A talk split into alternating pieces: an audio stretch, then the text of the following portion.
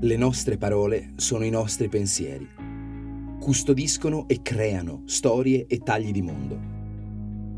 Stai ascoltando Una parola al giorno, un podcast di unaparolaalgiorno.it e Bonfire, che ti accompagna fra usi, sfumature, curiosità e trascorsi di parole note e meno note.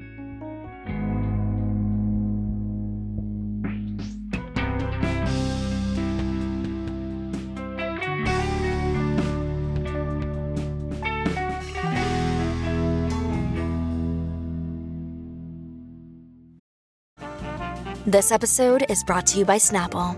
Welcome to the Snapple mm, Market Auditory Experience. Close your eyes. Imagine you're walking into your neighborhood store. You make your way to the back and reach for your favorite Snapple flavor. You can't wait. You take a sip. Whoa, that's a lot of flavor. Hmm, what flavor are you holding?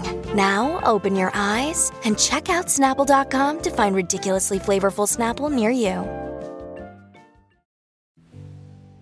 Raccogliamo questo dato. Il campo di significato del senso di superiorità ostentato da qualcuno ha una ricchezza di sinonimi che pochi altri campi possono vantare. Questo vuol dire che, come società, da secoli e millenni, troviamo particolarmente importante notare questo carattere in qualcuno.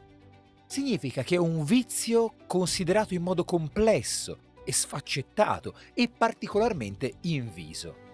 E si capisce bene il perché. È un vizio diabolico nel senso etimologico del termine. Diaballo in greco significa mettere discordia. È un'inclinazione che porta a separazione, divisione nel gruppo sociale, che ne mette a repentaglio l'unità, che è un valore supremo per il gruppo. Ecco, questo rilievo ci permette di approfondire un concetto in un modo forse inusuale, ma estremamente potente, attraverso un gruppo di sinonimi.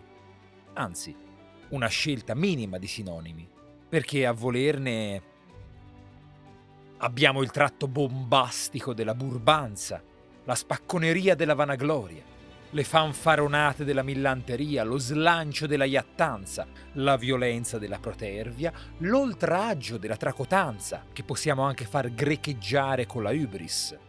Abbiamo la sicurezza sbavatella della sicumera, il distacco dell'alterigia, che si fa più serio nell'alterezza e che si declinano anche in atteggiamenti di sufficienza e di più complessa degnazione o disdegno.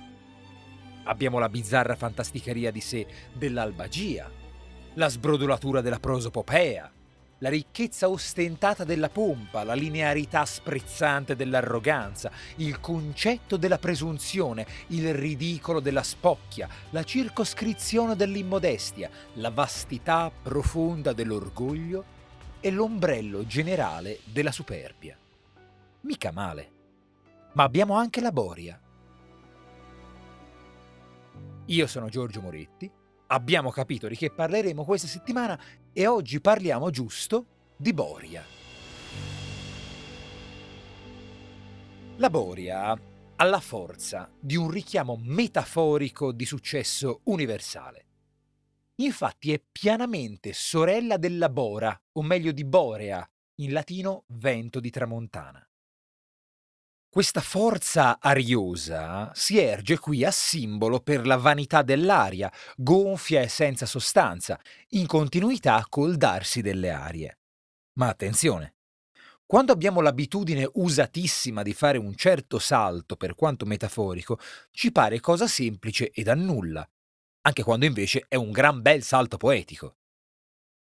Nella Boria, questa vanità dell'aria può essere una metafora diretta che parte dal vento, ma l'intreccio simbolico dell'aria è fitto e articolato. Ad esempio, sappiamo che aria significa anche espressione del volto, portamento, quando ho un'aria felice, quando ho l'aria di nascondere qualcosa. E questo significato pare sia mutuato da un air francese che aveva già anche il senso di carattere, o luogo d'origine addirittura. La conosciamo, l'aria di un paesello di montagna, l'aria di, una grande città sul mare, è più della sola aria. Così la boria è un serto di ostentazioni vane e pavoneggianti, un gonfiore d'apparenze di meriti veri o immaginati, per la verità anche piuttosto bolso, col suo suono rospesco, boria, e l'aria enfatica. Posso parlare della boria con cui l'amico sminuisce la difficile prova che ci aspetta, della boria che troviamo ai vertici del comando, e con Boria si sprezzano i piaceri semplici. Una risorsa splendida, corrente eppure fine, che con la sua cifra unica e distintiva non risente dell'affollamento di colleghi sinonimi. È un buon modo per iniziare un percorso settimanale in questo campo. A domani!